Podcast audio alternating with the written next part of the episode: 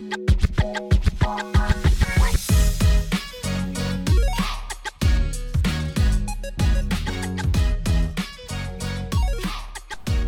souhaites te reconvertir dans les métiers de l'IT mais tu ne sais pas par où commencer. Tu es déjà dans le domaine de l'IT mais tu ne sais pas comment rester à jour technologiquement parlant et monter en compétence sur les nouveaux outils. Ou alors, tu es déjà expérimenté dans le domaine de l'IT et tu souhaites passer à un autre niveau, t'es lancé en freelance, alors tu es sur le bon podcast. Je suis Diran Tafen, formateur et consultant passionné dans le domaine de l'IT et plus précisément dans le domaine du cloud et du DevOps.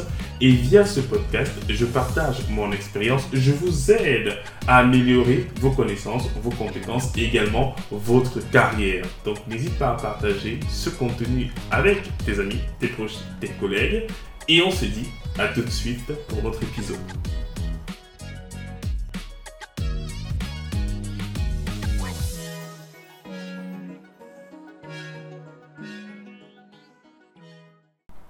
Nous allons parler de veille technologique aujourd'hui.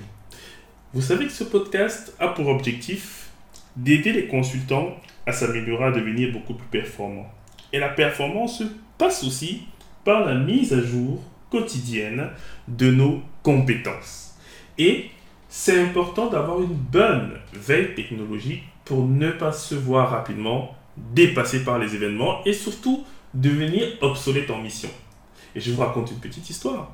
Actuellement, où je suis en mission, donc on travaille sur un projet d'envergure euh, internationale, euh, et on travaille sur des technologies euh, telles que AWS. Nous sommes en train de migrer les applications vers ce qu'on appelle le cloud. Et sur cet aspect-là, en fait, il y a du réseau qu'on doit gérer, l'interconnexion entre les applications et ainsi de suite.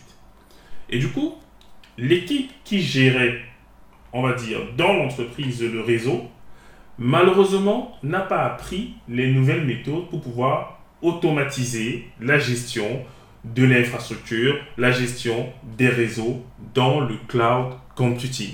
Et vous savez ce qui s'est passé? Ils ont été licenciés et remplacés par des consultants qui, eux, avaient suivi l'évolution des technologies, l'évolution des normes, l'évolution des pratiques, et donc qui ont pu répondre aux besoins de l'entreprise, et ils ont été embauchés. Donc, c'est important pour vous, pour votre carrière, de savoir effectivement organiser votre veille technologique. Alors, au niveau des outils, moi, ce que je conseille aux gens, c'est déjà de s'intéresser aux différentes newsletters qui sont liées à votre domaine d'expertise. Vous avez plein de sites internet qui sont de très très bonnes sources et en donnant simplement votre email, vous allez recevoir pas mal de mails, euh, des fois c'est hebdomadaire, des fois c'est journalier, sur les nouvelles techno, euh, les évolutions de votre métier. Ça, c'est une bonne chose. Alors, moi, je n'apprécie pas souvent cette méthode-là parce que, un, souvent, vous recevez des publicités. Ou alors, deux, quand vous accédez en fait à votre boîte mail, certains, certaines newsletters sont envoyées en fait dans les spams. Ou alors, quand, quand c'est envoyé dans la boîte principale, en fait, c'est noyé dans vos mails perso. Je trouve que c'est assez difficile à gérer. Donc, ce que moi je fais effectivement pour pouvoir répondre à ce besoin de rester à jour et aussi de ne pas me perdre dans les informations qui sont disponibles sur Internet et ne pas oublier certaines informations, c'est d'utiliser un outil qui va en fait agréger l'ensemble de ces newsletters-là. Et moi, j'utilise un outil qui s'appelle Feedly, Feedly, F-E-E-D-I, euh, F-E-E-D-L-Y, qui va donc me permettre d'agréger mes différentes sources d'informations sur une seule interface et donc, moi, qu'est-ce que je fais tout simplement? C'est que je vais en fait sur cette interface Feedly là et je regarde en fait les actualités. C'est un peu comme un Facebook ou un LinkedIn, mais uniquement avec nos informations personnelles, euh, personnelles, les informations professionnelles et ce qui nous intéresse. Donc, sur cette interface-là, en fait, vous retrouvez déjà des sujets d'actualité. Vous pouvez juste vous abonner effectivement à cette newsletter-là. Et pour les newsletters qui ne sont pas encore connus de cet outil-là, vous pouvez rajouter en fait les adresses. Par exemple, moi je suis beaucoup de youtubeurs qui travaillent autour des technologies qui m'intéressent. Ben, je prends simplement euh, l'adresse de la chaîne YouTube et je l'ajoute en fait dans mes flux. Ce qui fait qu'à chaque fois que eux ils publient une vidéo, moi je suis informé. Quel est l'intérêt de ce type d'agrégateur euh, de flux RSS ou de newsletter c'est en fait la garantie que vous puissiez être effectivement focalisé et surtout avoir une traçabilité de toutes les informations que vous avez consultées. Moi, j'aime rester focus. Et souvent, quand je vais sur des réseaux sociaux, donc que ce soit LinkedIn même, euh, il y a souvent des informations qui me perdent du temps. Donc, je vois, ça me fait rire et je perds dessus 5-10 euh, minutes.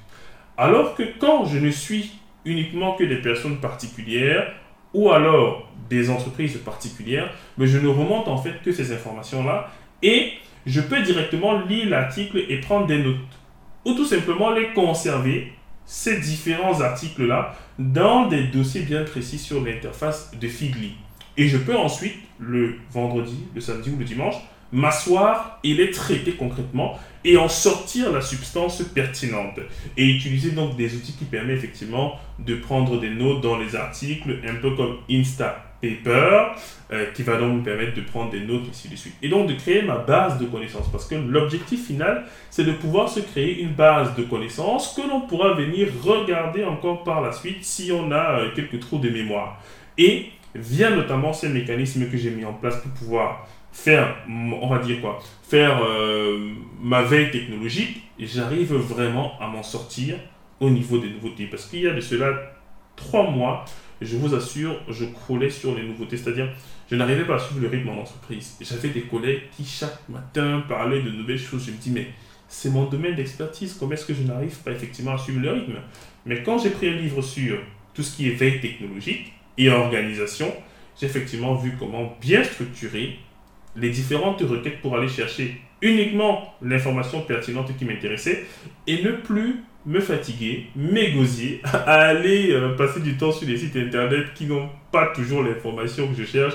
Mais là, vraiment, ça m'a changé la vie. C'est pour ça que c'était important que je puisse faire effectivement cet épisode-ci pour vous expliquer que vous devez avoir une bonne veille technologique, une bonne veille informationnelle pour ne pas rester obsolète et programmer effectivement même des formations que votre entreprise devrait vous payer. C'est-à-dire, vous avez vu une nouvelle techno, vous vous rendez compte qu'il y a plein d'articles qui sortent dessus, notamment via Medium, parce que je suis abonné sur Medium, où il y a pas mal d'articles que des experts écrivent.